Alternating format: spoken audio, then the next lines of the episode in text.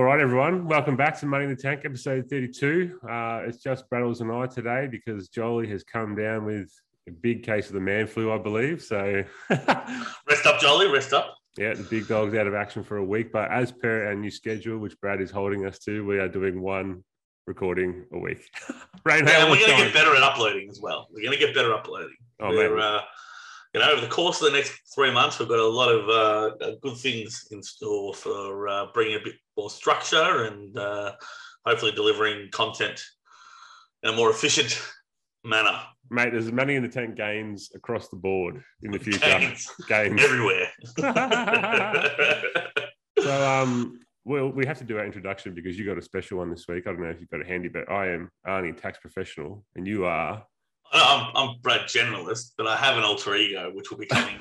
Oh, we're saving it. All right. Yeah, we're saving it. Saving, saving the hat, mate. Saving the expensive the expensive hat for, for later. Well, so t- today, you and me, we're going to follow our normal routine. So you've got a Rivkin's quote in Jolie's absence, and then we're going to talk about the Australian election briefly, then talk about our investing strategy at the moment, like how we're thinking about the market, uh, crypto roundup, and then financial news, and then we're going to head into our special segment. So that's basically the new sort of format we're going to stick to, right?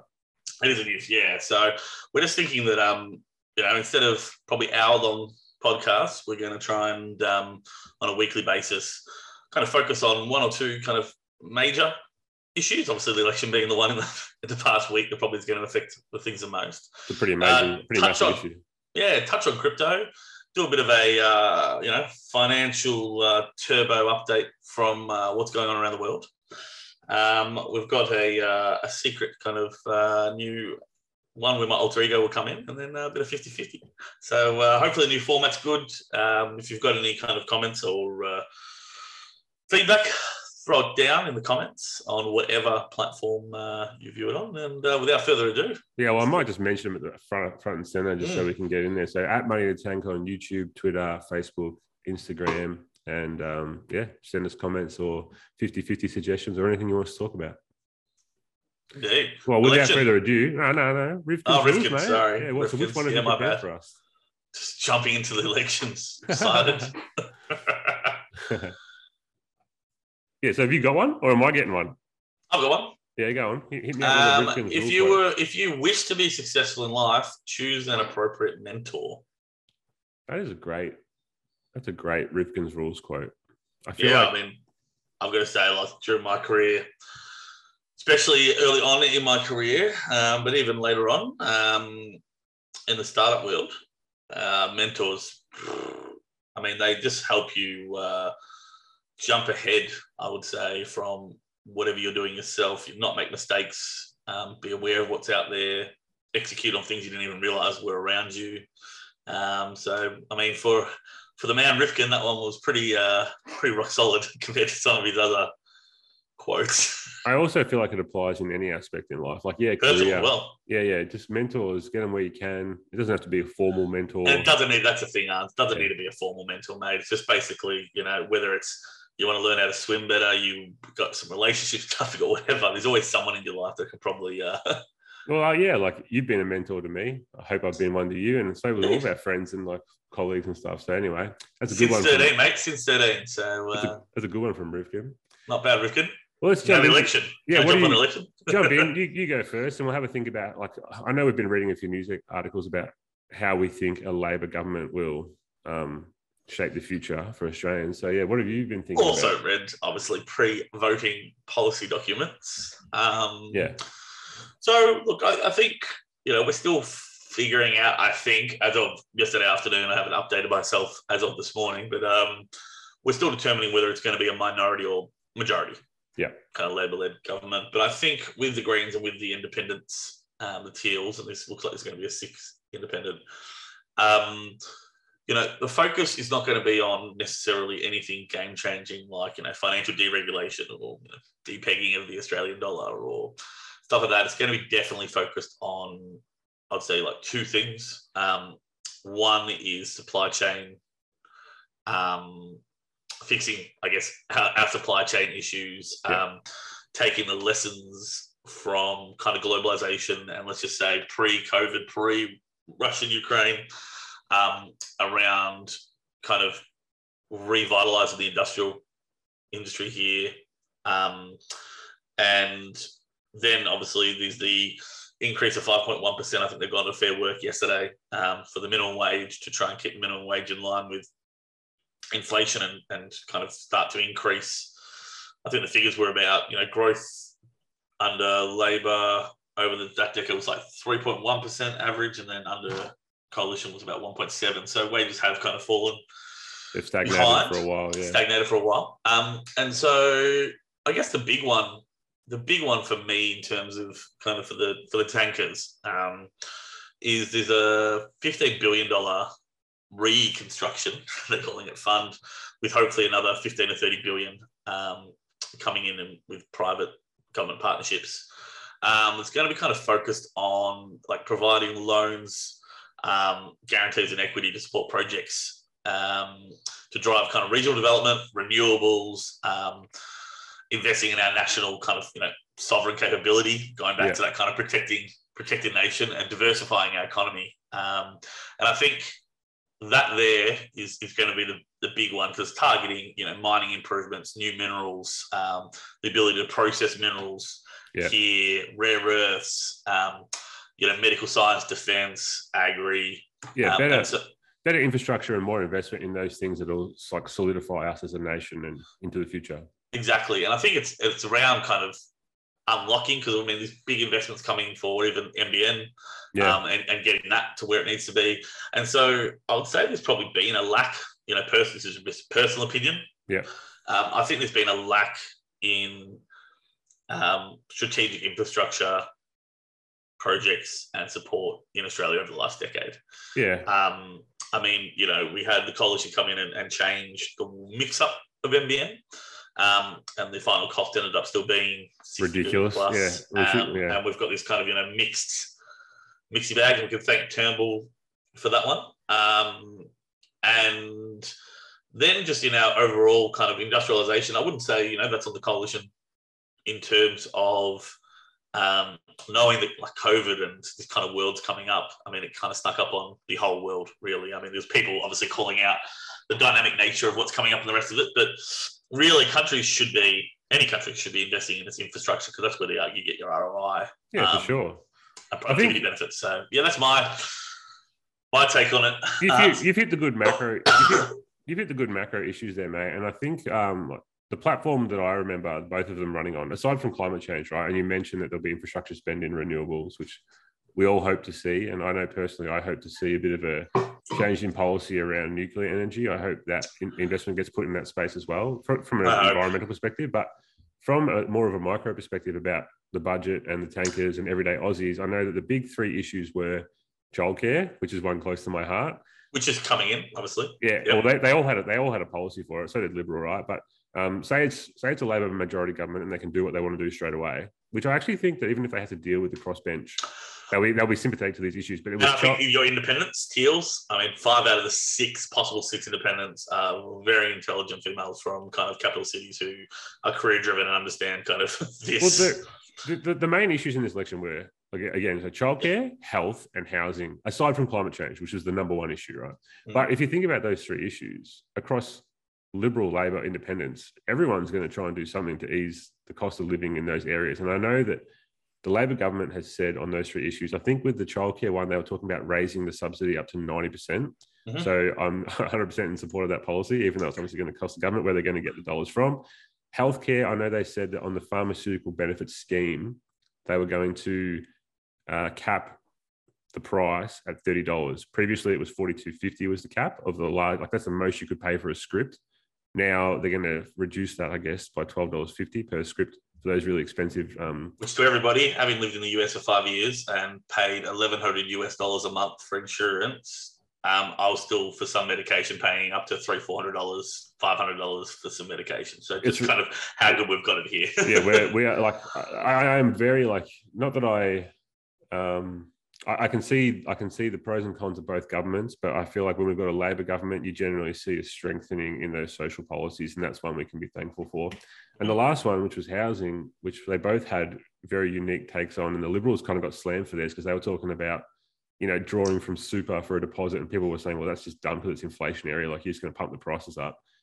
Labor has a different one, and I'm not sure if it's dumb or smart at the moment, so I'm going to reserve my judgment. But it's back, and I've got some notes here, so bear with me while I just read these quickly, Brad. So it's, it, it, it's called the Help to Buy scheme. Uh, the government will contribute forty percent to the cost of a new home and thirty percent for an existing home. To qualify, individuals have to earn less than ninety thousand dollars a year or one hundred twenty thousand dollars if you're a couple combined. And there would also be a cap on the property's value based on location. So it's still in the early days, and I, I feel like there's a lot of ambiguity around. There's a lot of ambiguity there. Yeah, and, oh, and also, sorry, they're going to cap it at ten thousand places a year. So it's not open like free for all. Like once the ten thousand a year are done, if you're eligible, then you got to wait till next year or get yourself on a list. So I think the cap's the key. Yeah. Um, because I'm actually not, this is just, again, personal opinion. Um, and everyone's screaming out there going, okay, well, you've got a house and the rest of it. Um, actually, I don't. I've never actually purchased my own property. Um, and I mean, I mean, living one with my wife, but it was hers before before, uh, before I came along. So I, I mean, I could I could still go out there and uh, get my first home buyers. But um, I anything that's inflationary towards housing, I understand the affordability issue. Um, but I'm a big fan of markets kind of coming along and, you know, playing their part in that. And we've had never-ending growth in this area. Um, and I think that anything that comes along that is going to be inflationary. Now, I do, I mean, we're talking about ninety thousand dollars as an individual, one hundred twenty thousand dollars as a, a couple. Yeah. Um, so we're we're probably talking, if you look at average wages or median wage in Australia at the moment, I think... Oh, let's have a look really, really quickly before I... Uh... I think the average is around, like last time I checked, I think it was around eighty-five, but that's a lot higher than the median. I think the median was like fifty-five. Yeah, that's because it's the difference, right? So the average... Um, there you go. Average selling in Australia, one hundred five thousand dollars for public and ninety-four thousand dollars for private. But if you throw the word median in there, yeah. which is really what uh, what we should be... going towards, um, what are we looking at? You'd think that it would just show up really, really quickly. You think it will? Uh, medium, so I think medium's around sixty-two. Yeah, so that's a huge discrepancy between the average. Obviously, the top end's dragging it up a lot. But um, yeah, the medium, I mean, even the medium, if you have two people on the medium wage, um, yeah. I mean, you're roughly going to be coming in at that one twenty. It's a lot of, I mean, I know it's capped at ten thousand, yep. which is probably the key factor. But um, there could be some uh, inflationary pressure there, which then again only kind of refuels this, because if this scheme ends up getting kind of, you know, put to the side or whatever it may be in years to come, then you're just going to have a new generation of people with exactly the same problems trying to get into the housing market. So just look, that's personal yeah, opinion. I'm and not, I don't own any property, so therefore, like, I can be a little bit more skeptic on I am you know, skeptic. prices going down. I'm a skeptic of this policy. I can see merit in it. It kind of reminds me of Hex. Like, I think it could be a good thing, but it's also, I also wonder about the implications of the government owning forty percent of your property, and, you know, what happens if the people, for whatever reason, can't service it, then government's just owning all this property. What do they do with it? How do they dispose of it? So anyway, it's like something we can put on the back burner. Interesting policy to watch, but that's the one that will impact uh, everyday Australians. And the, uh, the final one I wanted to mention was Labor has committed to proceeding with the tax cuts that were put in place by the Liberal government. So that will mean um, Aussies earning between forty thousand dollars and two hundred thousand dollars a year are going to face the same marginal tax rate of thirty percent. So just really, really quickly for the tankers, if you want to go and uh, and we might do a uh, one of the videos on this one, actually, Arnie, uh, yeah. that we're talking about, because we are looking to put out uh, some kind of, you know, more explanatory topics um, or little quick bits that we think are uh, are interesting. Yeah. Um, if you want to go and if anybody's interested out there about how to possibly, what's, what are options in solving the housing crisis and ensuring those that want a house can get a house. Um, just a little bit above Australia is a, a place called Singapore. Uh, I think they're up to about seven million people now, and um, have a look into their H B S um, system, because it's, it's quite a, it's quite a, it's probably the world's most successful um, public housing, um, public housing, um, schemes out there. So um, yeah, have a look at it. Might do a might do a topic on it. Well, that's I reckon that's pretty good wrap up of the election, and I yeah. guess as a, as a as a nice little segue, you know, we can talk about what where our outlook is for investment over the next, I don't know, six to twelve to eighteen months in yeah, Australia. Let's, and keep also, it six, let's keep it six to twelve. Yeah, eighteen's getting, eighteen's getting a little bit out there. I mean, I always try and look with a view. I so I mean, I, I do five, ten years because I'm a long-term yeah. investor, but yeah. That's, I know things are subject to change, so and it's all general in nature. This is not financial advice, but it's... Uh, we will say that about a hundred times during this podcast. We all, it's like it's, it's become a bit of a joke at this point in general nature. But, um, general nature, blah, blah, blah. It's, it's a good segue because also obviously, and this is impossible to tell which way it's going to go, but mm. the stock market in Australia and wherever else is affected by the election. So um, we can sort of have a think about what we're thinking about doing and yeah, how how are you placed? Like, where, what are your thoughts at the moment, Brad, on the market and how are you choosing to invest, or are you sitting in, in cash? What are you doing? What am I doing? um, look, so for the takes, I think you might, like last week or the week before, I think I may have um, kind of mentioned. Actually, before I dive in, um, can yeah. I get the screen? I just want to share Certainly one can. thing quickly. I'll make you the host. Thank you, sir. Go ahead, my friend. Thank you.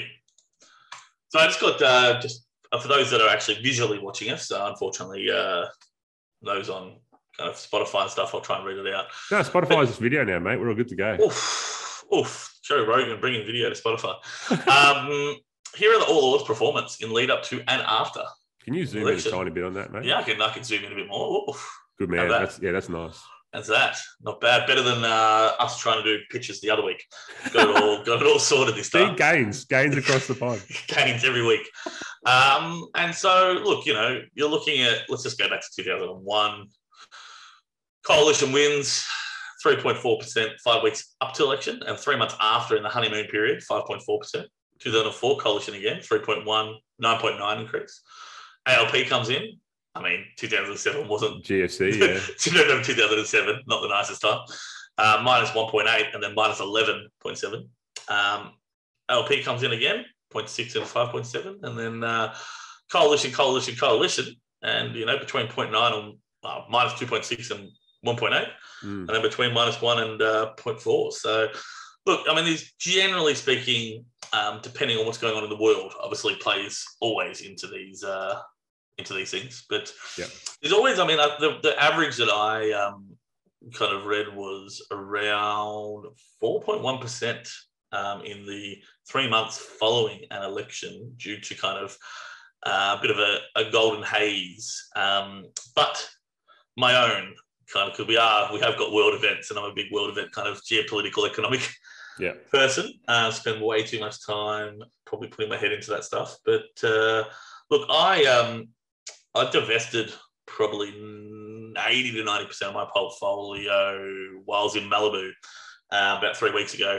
Um, as I was driving in a car with a friend over there and um, along the, the Pacific Coast Highway, and um, he was asking me, you know, what should he be doing at the moment? And I, mm-hmm. I gave him some advice, and then the next day we'll drive on the same road, and I went, hey, if I'm saying that to you, why aren't, why aren't I doing it? Do I believe in my own kind of, you know, theories? And look, where I'm at the moment is um, I think we are in a time of multiple crises. Yeah. So, you know, we've got the food crisis. Um We've got supply chain, no, supply chain crisis, inflation crisis, we've got geopolitical crisis, we've got globalization crisis, we've got literal war on the. Um, yeah, yeah, we've got globalization crisis of um, you know supply shocks and the rest of it. Um, there's a number of uh, you know technologies replacing humans. We've got labor shortages yeah. as well, like around people. Um, you know, one fourth of the American workforce. Um, I heard the stat yesterday. Quit work um, during COVID. During COVID. And at the moment, like Starbucks, for instance, is running at fifty percent of what their workforce should be in the wow. U S, even though they've got fifteen dollars minimum wage. So at the moment, I think there's a there's a whole lot of crises. Mm. And I think, you know, if I was investing, I also, I also like to kind of invest at not times of everything's perfect and rosy as well. Um, but I think there's so much uncertainty in the future, and I know the growth stocks have come off, um, obviously being in, in that world um, due to kind of interest rates going up, and we covered that on the last uh, on the last podcast. Yeah. Um, but at the moment, I know that inflation's there. Um, I'm watching inflation because obviously, if inflation just keeps going and going and going and going, um, I've probably got to look at some alternative investments, um, whether it's back into crypto, whether it's gold, whether it's, you know, some defensive stocks, um, whatever it may be. But at this moment, I'm, I'm willing to kind of take a bit of a hit on my cash. Um, and I'm sitting on the sidelines for the moment, um, watching basically where, where markets and some of these crises go. Um, and I've got kind of like a three-month cycle that I work on. So I generally look at the end of March. Um, I sat down with another one of our friends, Michael Horman, and, uh, and kind of look at the next three months and go, is it the right time to start dipping my toe into the market? Right? Yeah. I'm a big fan of um, kind of, you know, D C A, not trying to find the bottom because no one knows where the bottom or the top is. Um, but I am a fan of, like, you know, not dumping all my money in thinking, okay, I've found the bottom. It's kind of like, do I believe that these are right variables there? Yeah. And so over the next three months, coming up to the end of June, I'm just sitting pretty, just like this, with my money on the side, and I'm happy to take a bit of a uh, a hit. Um, so give me it, give me a percentage. Like, what do you what do you invested percentage wise, and what are you waiting percentage wise? Like, how much? Yeah, so at the moment, I've only probably got ten, fifteen percent of my money in invested. The markets. Okay. Um, and really, they're in. So a little bit's in crypto, um, but not in your traditional crypto assets um, like Bitcoin or Ethereum. Um, I actually kept. I didn't sell down my stakes in a few things. Um, X R P, because I'm only in there. Look, I'm a gambler. So, you know, the only reason I'm really... General in nature. General, general nature. nature. The only reason why I'm in X R P is um, largely because of the S E C, S E C's court case and the uh, risk-weighted return that I believe versus them winning or not. So that's yeah. more of like a a um, a bet on sports bet than, than anything else. I've actually bought... The only thing that I've bought actually this quarter, more of, is Cardano. Yeah. Um, reason being, after Luna failed... I went bullish on Cardano for the reason that they're kind of the opposite of what Luna was, where Luna was like fast, let's get everything done, let's basically take over the whole crypto world, rah, rah, rah. Yeah. A D A has been always kind of shunned um, for being methodical, slow, well thought out, white papers by like very, very smart people in the world for every change they do. Yeah. And so they're kind of like you're slowly but surely versus kind of the rabbit. And after kind of Luna went down, and and look, out of all all crypto over the last kind of, let's just say three weeks, yeah. four weeks, A D A's actually performed in the top ten, um, performed the best.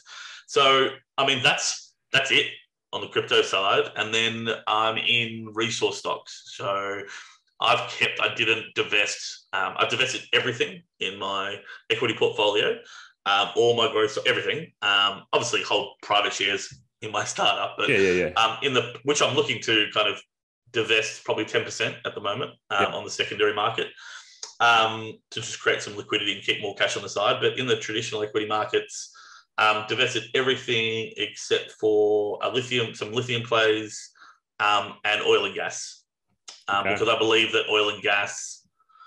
And my lithium and my gold stocks, I should say, um, are going to probably continue to... They'll outperform for the next couple of years. Outperform for the yeah. next couple of years. Now, I don't want to put more money into those because I just, again... The price is what, up. The price is up on those. Yeah. The price is up um, across the board. I mean, a dollar... I mean, oil yesterday was like one hundred ten, I think it was, yeah. um, been crude. And so um, that I kept those... Um, haven't really added to those positions, just kind of kept them. So that's kind of where I am at the moment. Um, and then kind of would look...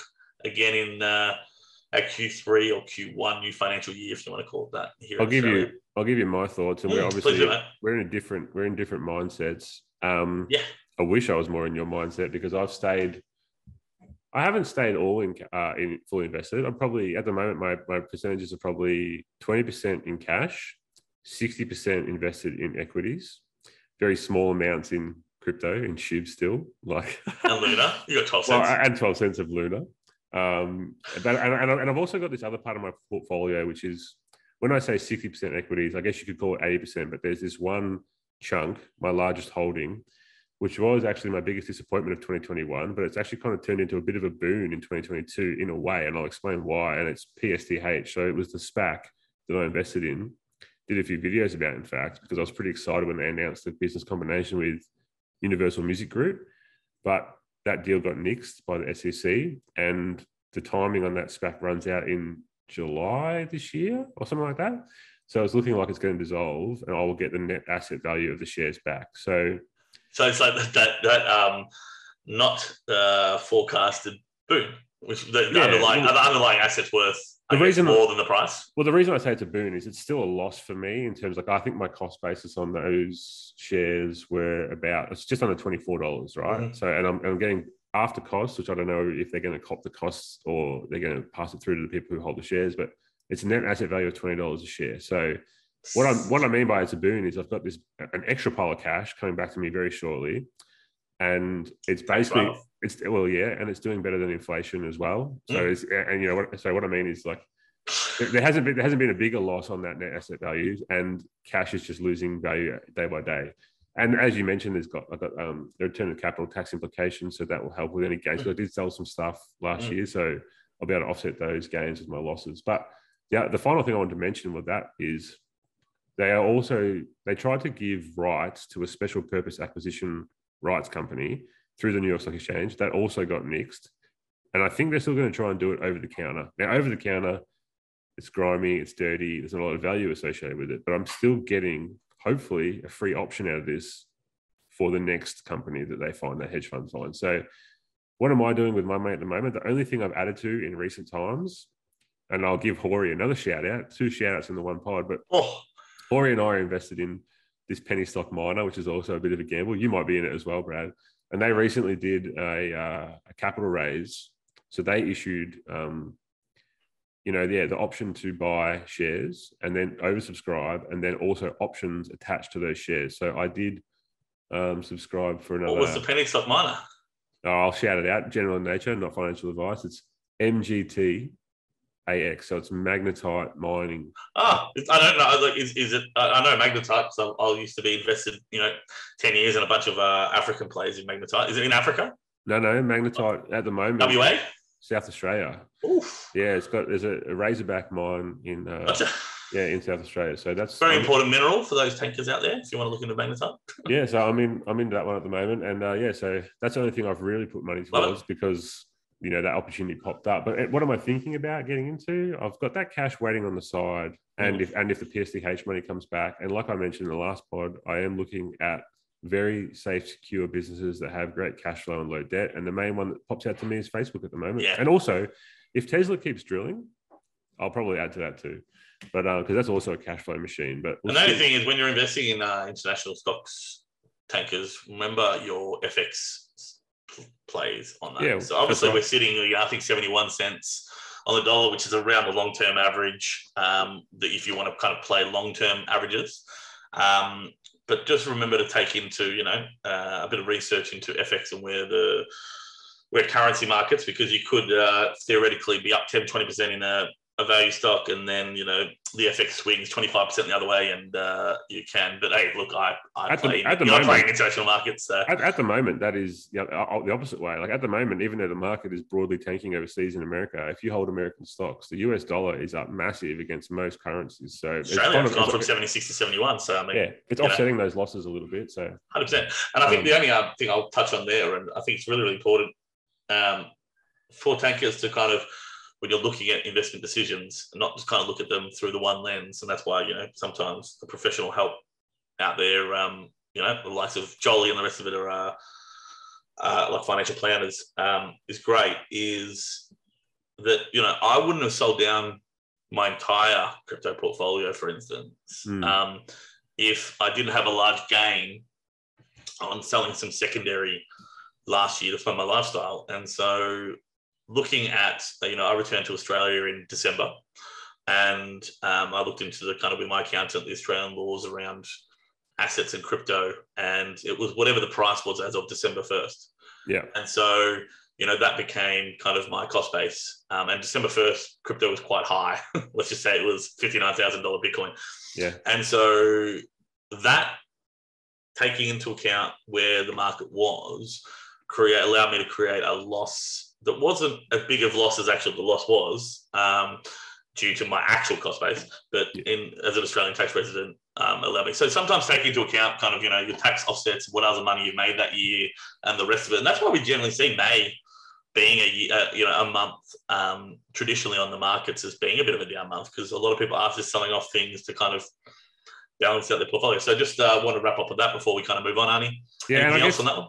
Well, I was going to say, like, mentioning F X is very important, and I feel like it's just something that investors don't track well. So get yourself a bit of software that can track it. And I use ShareSite, uh, the free version. It's great. So uh, check that out if you need to manage that kind of um, part of your portfolio, because it is yeah. something. It is something that's forgotten, and it's an important part.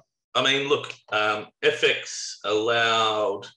We were invested into as U S dollars as Hammertech back in two thousand nineteen. Yeah. Um, and me and the C F O, I mean, look, F X is that thing that no one actually knows what's going to happen. So let me just put my hand up, first of all. And say that. Same, same with the markets in general. But, you know, when we took on that money, um, I, at the time, believed that U S dollars was going to be stronger than A U D. Um, yeah. And so we took we took it on uh, eighty percent U S D, twenty percent A U D. Yeah. Um, and then the Australian dollar dropped down to about fifty-five cents. Mm. I think during twenty twenty or late twenty nineteen, somewhere around there. During the crash, it was very I think it was twenty twenty, so March or April, I think it was. Yeah, and yeah. Um, at that point in time, we decided to uh, move about eighty percent of our U S dollars into Australian dollars. Smart. Then I preached it up. And so we're, we, you know, inadvertently by kind of just tracking F X markets and looking at the economic wins and what's coming up and thinking has it been oversold, you know, I think we added about forty percent, thirty percent to... Uh, Mate, that's to, a brilliant trade. Just, just mm, shout out. Look, it doesn't happen all the time. Pat yourself you know, on the back, though. I, uh, I've got to say, two out of two um, felt pretty good. But again, that's that's what F X is. I mean, again, it's a no one, as my mate says uh, in Singapore, who uh, knows a bunch of F X traders. Anybody that tells you no, they know where it's going, tell them they're dreaming. Um, so, so let's, do, let's do a yeah, let's do a quick crypto roundup. You've yeah, quick roundup. Look, Cardano. the um, the key things here are there's been um, so. You know, I was talking about A D A before, some key kind of things there. Um, it's been adding another two thousand um, A D A accounts, um, active A D A accounts uh, a week during the last three months when a lot of the other crypto have been going backwards. Um, so a lot of kind of people have been going, um, you know, from probably Luna and stuff into A D A um, as, a, as, a, as a safer passage. Um, its total lot has gone up by about fourteen percent over the last three months. Um, they recently did one of the biggest kind of, um, you know, I P Os, but on the A D A, so I S Os on the actual A D A platform, raised about one hundred ten million um, U S um, to fund more development in that area.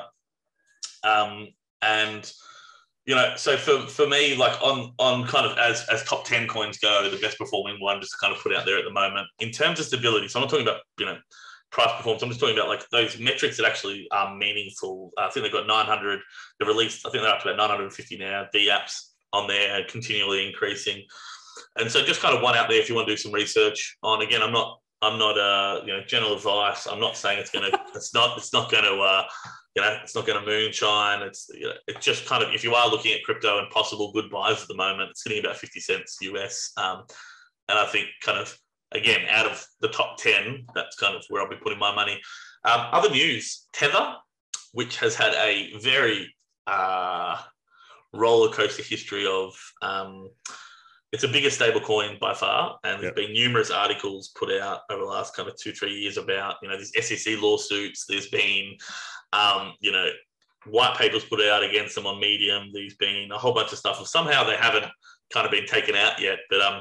around because they're a, not an algorithmic stablecoin. They're actually supposed to be a one-for-one backed U S dollar or denominated um, instruments of the U S dollar um, backed one-to-one with a stablecoin. And so therefore, you know, if you take out one hundred billion dollars, you should have one hundred billion dollars just sitting there, and supposedly the accountants and audit reports every three months and transparency, but they're about as transparent as a brick, in my opinion. Um, they've had over the last week ten billion dollars of withdrawals. Wow. So watch this space because it's never happened before in their whole entire um, lifetime of the asset. It's never had anything like, I think the maximum withdrawals, like as in net withdrawals, mm. is about one billion dollars. And so there's a lot of, um, there's a lot of, I guess, interests or testing. Is this going to be the next Luna in terms of people actually testing it? Um, I'll just say watch this, watch this space in in, in regards to uh, Tether, because Tether's market cap at the moment. Again, I don't want to uh, just spew out something, but let me just uh, get their market cap up. Spread, you're trying to spread some F U D right now? Yeah, no, I don't want to do that. No F U D at all. Uh, market cap is seventy-three billion dollars. So it's about four times what, uh, three times what um, uh, Luna's kind of, you know, Terra um, uh, stablecoin was. Um, I would, yeah, just kind of, you know, if we're, if we're doing a quick crypto roundup, I would... Uh, Just be careful if you're sitting in Tether and maybe move over to the, you know, the gold standard, in my opinion, which is U S D C. No, um, mate, everyone's got to move over. General nation, not financial advice, but the safe haven is S H I B. You know, S H I B, no worries. Not sure about that general advice in nature. Yeah, um, yeah but uh, as we sit here today, U S dollars, I mean, Bitcoin's sitting around twenty-nine thousand eight hundred five dollars. And personally, I would not be touching anything yeah. in that market at the moment. That's I mean, general... Except- I'm gonna I'm gonna buy the dip on S H I B. S H I B, S H I B to the moon. Um, but, so that's um, my uh, quick quick crypto roundup. Um, yep. Again, I don't want to uh, spend more time on something that um, there's only a couple of bits of real kind of news. It's basically just been going sideways for a bit. Well, let's just let's, uh, let's go into the roundup of uh, financial news. And can I, uh, can I jump in with my first with the first one because it's my favorite? Yeah. So I just want to give a shout out to uh, Twitter user at Botticelli Bimbo reverse. Reverse Cowgirl sixty-nine has tweeted out and it's gone viral. The strip, the strip club is sadly a leading indicator, and I can promise you all we're in a recession. Hey, look, if any of you saw The Big Short, yeah, and remembered when they went to Vegas and the sign that the housing market was overcooked was when you had strip club personnel owning four to five houses, um, it was a leading indicator for them. And that yeah. was a true leading indicator, right? Yeah, yeah, yeah. Um, and so uh, Reverse Cowgirl sixty-nine, uh, which has gone viral, uh, stating that discretionary spending um, has gone down. She's not I getting the dollar dollar bills. She's no not getting those dollar dollar bills. So no uh, making it rain. So it's like, but I thought that was one of a funny financial news round. No, no, uh, financial. I mean, it's a good roundup. Arnie, uh, you know, do you know what though? Like in all seriousness, it's now making me pay attention to the ticker Rick, R I C K, which is like a strip club owner. So just keeping an eye on their price uh, in the near future. But um, that's well, great. I'm actually going to add that to my yeah. Have a look. And, and, and everybody, uh, we're not joking. I'm not joking. Either. I'm seriously so looking at I look at Rick, yeah. I look at probably ten to fifteen different variables, and uh, I'll be adding that to my uh, yeah, it's a good one. My list of variables. We got our E A. Yeah. Uh, going out there with a little, um, please do I want some more uh, pan out there, uh, hopefully, because we obviously had um, Blizzard, Activision Blizzard, selling to Microsoft. Oh, uh, I don't with, think that deal, by the way, I don't think that deal will go through at the share price, but yeah. Again, yeah. let's just say it's uh, in the works. Yeah. Uh, we also have an acquisition more recently, twelve point seven billion US dollars of Zynga.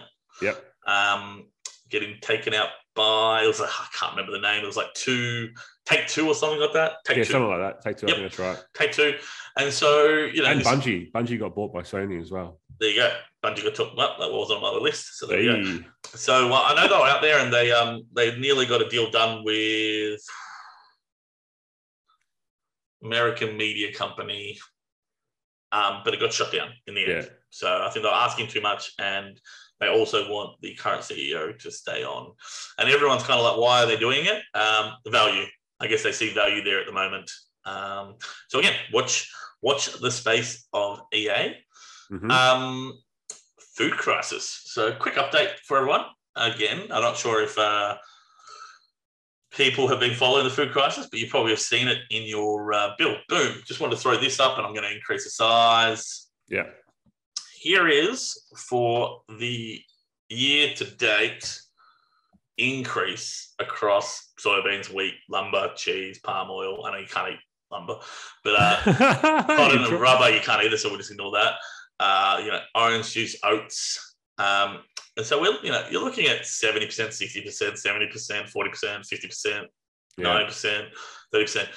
Um, this is playing out now, and I just want to kind of throw there to the tankers um, to just probably stay aware of this stuff um, because this is based on la- largely last year's crops, yeah, not this year's crops. So I know that the price, you know, the markets are forward-looking. So, yep. you know, they are looking at, you know, for instance, wheat up seventy-seven percent. um, or oats up eighty-six percent, because these are the kind of the vital food stores around the world. But um, just kind of be be aware on that front. Um, I think it's something that, you know, just track and, and kind of be aware of. And, um, you know, that can play out both here in the supermarkets, obviously. Yeah. Um, it can provide opportunities. It's also not um, a bad idea, like general in nature, but maybe just go get some of those non-perishable items and throw a few in your pantry, because like Brad said, like that's that's reflecting last year's prices and it's going to get worse. So correct. And look, uh, one funny thing was uh, one of the things that have gone down in price is uh, cray, crawfish in uh, China, because they've had a bumper harvest. Just let you know, it's not all doom and gloom. Bumper harvest. And uh, prices are down by about forty, fifty percent. So it's not all doom and gloom. But I'm going to look, China uh, has been for the last couple of years storing food. Yep. And uh, people were thinking it's because they were getting ready to invade Taiwan and the rest of it. Mm. Um, my, you know, my thoughts have changed over the last couple of weeks. Maybe they've just kind of seen the uh, the writing on the wall around supply chain, since they're basically, you know, the world's biggest exporter, and they um, have a big population to feed. So uh, kind of watch watch this space. But uh, I don't have anything else. Well, there's, there's one more thing I want to mention, which was yeah. that and you and I were discussing this during the week, that smartphone Um, sales in China down thirty percent year over year. Boom. Yeah, that's right. And in particular, I think Apple, um, in terms of the lockdowns, has been hit pretty hard with their production. So interesting to see what happens in that space. And you made a funny throwaway comment, like time to get those spares out of the bottom drawer. Mm. Uh, could be, yeah, the, the second-hand phone market could be going gangbusters soon. And who knows? It's so true. Oh, geez. Well, the, the last thing we're going to talk about, if you want to touch on it briefly, I don't know if you want to do it this one, or because we did say last week we'd talk about the construction thing with Metricon. Oh, yeah, look, actually, look, I've actually got some uh, quick quick notes on the Metricon one. So, look, the um, nothing concrete has come out since, right? There's a lot of he say, she say, they say out there at the moment. Um, they do have four thousand properties on construction. There has been some people say, hey, look, they've paid their deposit and they've got no status of their houses at the moment. Um, I actually know a few people that work there. And um, again, this is just hearsay, right? At the end of the day, I've, I've asked I've asked a question internally, and um, by no means anyone base your decisions on what I'm about to say. But this is not something new internally. So they've basically said that this is something for about twelve months. They've been looking at, they've seen the price of lumber and everything go up. They've seen the supply shortage. They've seen the impacts of some of the government policies. Um, it's only been picked up in the media, you know, over the last month, really. Um, I was surprised it didn't happen more after ProBuild.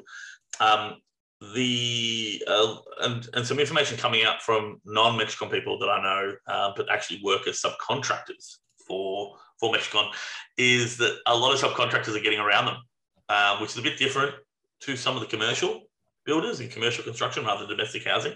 Yeah. Um, one of the big problems actually has been labour shortages around some of the actual homes getting started and getting a status. Um, there's been a massive, uh, I guess, reduction in the amount of apprentices availability.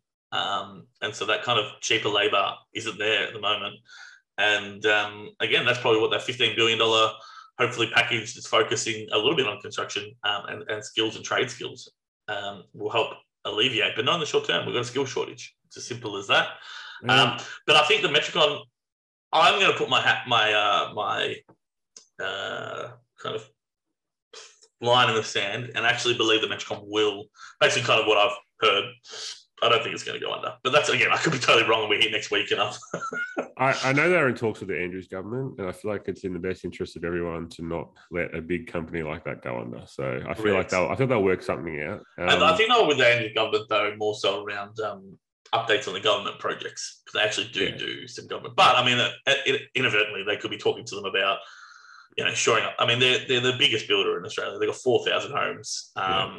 They've got two and a half thousand direct staff, and I think it's like twenty or forty thousand kind of indirect staff. So it's a lot of people. It's a lot of Aussies. That, and at yeah. the moment, in the current climate, I just don't. I just think I think, like you said, if it needs to go to it, it'll be government support. So um, yeah, yeah, yeah. That's right. It's uh, we all love the free market until you need a bit of help. So yeah, it's like um, I think yeah. And you know, the funny, I was just reflecting on it when you were saying it, that like I feel like every time you hear about the construction or the trade industry, there's always a skill shortage, there's always an apprentice shortage. Like, why is that? Just uh, look, anyway. it's been it's been happening since largely since two thousand seven, two thousand eight. Um, yeah. A few reasons. One is two thousand seven to two thousand and like to say eleven. Mm. Um, that kind of the global financial crisis really, really hit construction hard. Hard, yeah. And um, what happened then was, you know, people went into other jobs. And so there was kind of like a a chunk of people that should be in the workforce and skilled up that weren't there. And we saw it, I mean, I saw it even more so in America, because obviously the G F C hit America more than into Australia, um, recession versus non-recession. Um, and you had people that shouldn't be in a project management role and should be in a foreman role, but they're in project management because of the lack of thing. That's one thing. The yeah. other one is, I think there's been um, an underinvestment or a, in that trades is a, um, is a path equal to or better, in my opinion, than um, going into university and college, depending on the role, right? Depending on what you want to do. But I think there's a lot yeah. of, I think there's, you know, there's still that mindset, and it's changing slightly, but there is still that mindset that, you know, you go to school, you go to university, you come out, you go. Whereas like trades are looked at as kind of like, well, if you're not good enough for school, you go. There is still that mentality. Um, yeah, it's a perception thing. Yeah, perception thing. And I think until we kind of fix that perception thing and re- and realize that a lot of my wealthiest friends are tradies, and you know that as well, Arnie. Yeah, yeah. Um, our friends. Um, so I think it's perception, underinvestment. And I think Labor government will actually be great for this in Australia. Um, again, Labor government hasn't been in since two thousand thirteen. Yeah. And I'm a swing voter, everybody. So I'm not like a traditionalist Labor person. So I'm not disputing Labor, but I definitely think it's a it's a good thing. Yeah, I'm a swing voter too. Um, I think it's time for a new segment. Arnie, I think you've. Uh... Where in the world is Brad Santabono? I love that you got that, my friend. That's so that. good. So, what is what does this segment consist of? He that's wearing a really expensive hat from Amazon U S. Uh, Amy asked me yesterday, um, "Did I order a red hat?" I said, "Oh, the red hat's here." She was kind of uh I love it. It was kind of uh, so. Everybody, if you are not old enough, she didn't know what Carmen Sandiego was, and that's my massage chair in the background that is uh, popping in. The hat is uh running, running uh, wild. Running interference, mate. We're gonna. We maybe we'll have to bring up a picture of Carmen Sandiego. Yes, yes. Let me see if I can find one. Where in the world is Carmen? Where in the world? Yeah. So go on. What are you? But where in the world is Carmen Sandiego? And uh, where am I? Well, it's quite interesting because um, I wish I could actually show you. Oh, there we are. So if you're looking right now, everybody, yeah, at that with a bit of massage chair in the top right-hand corner. Where are we? Well, we're on the uh, let's see, Arabian Peninsula there, Ooh. and uh, what we got in green there, everybody, on the right-hand side is the uh, Arabian Shield, and on the left-hand side we got the Nubian Shield. So Carmen Sandiego, Brad, uh, Arnie, what is my name? Brad Santabono. Bang. Brad Santabono. Uh, this is a little quick session that I'll be doing um, every week. Uh, I like to travel, being sixty-three countries, and keep knocking those ones up, and will continue to do so. Um, and also a big geopolitical person, because um, I believe there's lots of value to be had there. Um, and the one that I want to kind of quickly, one minute, sharp, short, sharp, in the future will be one minute. This one, obviously, we've got a lot of laughing and massage chairs. I've really got to get... Move that massage chair. Um, but that came, uh, everybody, on a trip back to South Korea, uh, to America, and me and uh, my partner were in a lounge, and we sat in a massage chair in South Korea, and they do them right there, and we got that. But anyway, divergence, divergence. Uh, I just want to get everybody and put it onto your, uh, onto your radar. Again, I'm going to give Hori a three out of three. Oh, for this one. Um, it was funny because he said, I think you, me, and Arnie need to invest in a mining company in the Nubian Shield. And I said, you've been watching the Caspian Report, haven't you? And he's like, guilty as charged. um, and so that kind of just reminded me. And for this week, boom, Nubian Shield. Everyone's probably wondering, what is the Arabian Nubian Shield? Um, look, it is, uh, let me put it out there. If you're into mining and possible value in future, Um, have a look at the Nubian Shield. I'll be putting a, a link in the description below for a very Caspian Report, one of my great channels that I follow for information. Mm-hmm. Um, it is basically one of the largest um, pre-Cambrian rock formations. And what is that? Um, I think that makes up about seven out of eight uh, years of the Earth's history. So it's kind of where all the mineralization occurred. Um, it's going to become the next big mining destination It involves economies of Egypt, Ethiopia, Saudi Arabia, Sudan, um, and a, a bunch of others, about seven different countries. Traditionally gold, so it actually was um, a big player in why the Middle East rose during the seventh century onwards, um, due to their access to um, raw materials. Um, uh, the first people to kind of get in there were the Egyptians, probably about you know four or five thousand years ago, for gold deposits. Um, it used to be just gold, but um, over the last kind of five, ten years, since miners are largely Australian and Canadian and African miners, but Australian and Canadian, you know, we love going around the world of mining. Get in there. Um, strategic metals include chromite, cobalt, copper, manganese, nickel, niobium, tantalum, and uranium. Um, few things, you know, people might go view what chromite is. Chromite's crucial for superalloys that form the basis of jet turbine engines. Tantalum is vital to household electronics. Niobium is used for strengthened alloys destined for rockets and missiles. And so you're talking about these kind of resources that probably, you know, have more application over the last ten, twenty years than ever. Mm. And these are components that are absolutely critical for them and are in short supply. And so, um, you know, I'm not going to go into too much detail on, you know, where in the world is Brad Santabono.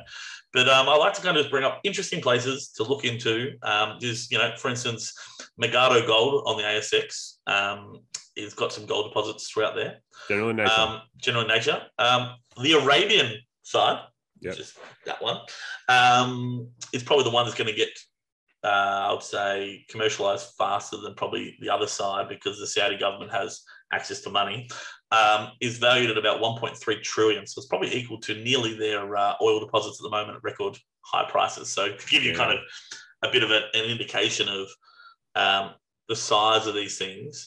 But like always, I like to just point out risk, right? Yeah, yeah. So risky on area. The Nubian side, um, risk is all about geopolitics. These are, you know, wars going on in Ethiopia, these... There's always stuff going on more on that side than on this side. And that's kind of the reason why it's been underdeveloped, right? Yeah. But as it becomes more and more important to global suppliers, as businesses negotiate commercial contracts and actually start mines there, um, it generally does stabilise at least that region uh, because it's kind of like a win-win for everyone, mm. um, you know, whether it's governments, dictators, whatever it be, and actual companies. So, look, just... Uh, Something quick, to keep an eye on. Just something to keep random, an eye on. Quick random one. Um, I think I love this segment. I feel like that's that's awesome. That's a little bit. That's a good little um, clue that we can research, and a little tidbit that's wet, whets the appetite. While you were talking, just just for the tankers, there's a twenty twenty release of uh, "Where in the World is Carmen Sandiego." If you want to go and revisit that, but that's a great segment. I love that, and I love. I think I'll be uh, going back to that one. Woof, hat off, eh? Back to uh, my normal ego. And, that's it, uh, mate. That's it. So the hat. It's going to come out once a week. Well, at fifty fifty, Arnie. Yeah, we're up to fifty fifty, mate. So I guess, have you, I, I haven't actually. And we still managed to make this a very long podcast somehow. Between the two of us, I feel like I just love having a chat. But I mean, sorry, everyone. No, that's all good. But look, it's a format that we like. We like just general chats, and hopefully, you know, you can put this on your car or when you've got like a beer after work or a coffee. I've got a, I've got a good fifty fifty for you. And it's yes, please. I've come, I've come up with it on the fly. There's only so, two of us, so it's definitely going to be fifty fifty. It's not going to be thirty thirty. If you were, if you were forced to choose a beer, and I only give you two options, oh. all right, it's four X or Victoria Bitter. Oh, jeez. Which one are you choosing? four X. What? As a Victorian, I can't believe you chose four X. I, I feel like I'm a, uh, a sacrilege. Well, I'm obviously choosing B B, and I'm rep, repping the state. I can't believe you've got what? What? What in the world possessed you to choose four X? Uh, vomit bombs. I just can't do. I just can't do it. Never have. Um, when our mate Timmy used to just put them away, I just looked in awe. Um, Timmy no beard. Could could drink a B B. Yeah, I mean, I have one, and I just cannot. Whereas I can have two four X's. I don't know. Maybe it's the heat. Maybe it's the heat up in Queensland when I'm having them. No, I like it. Well, but, uh, that's where I am. Where are you, Arnie? You're V B, aren't you? V B all day, bro. Yeah. yeah. And I guess if you want to. Why did you choose those as the two beers? I don't know. I thought it'd make it difficult for you. It was difficult, but then you put V B in there, and it wasn't so difficult. Uh, it's an easy choice. Just two bad choices for you. Bad choices. Sorry, any tankers that love those beers. We don't mean any disrespect. Uh, um, mate, lovely doing a duo with you. Yeah, thank great. you. And thank you to the tankers for tuning in. And Jolie should be back next week, so we'll give you an update on Fit that. Fit and healthy. Yeah. fit and healthy. Money in the Tank, episode thirty-two in the books, and we're sticking to it once a week. So once a week. Thanks very much, Tankers. Thanks, Tankers. Bye.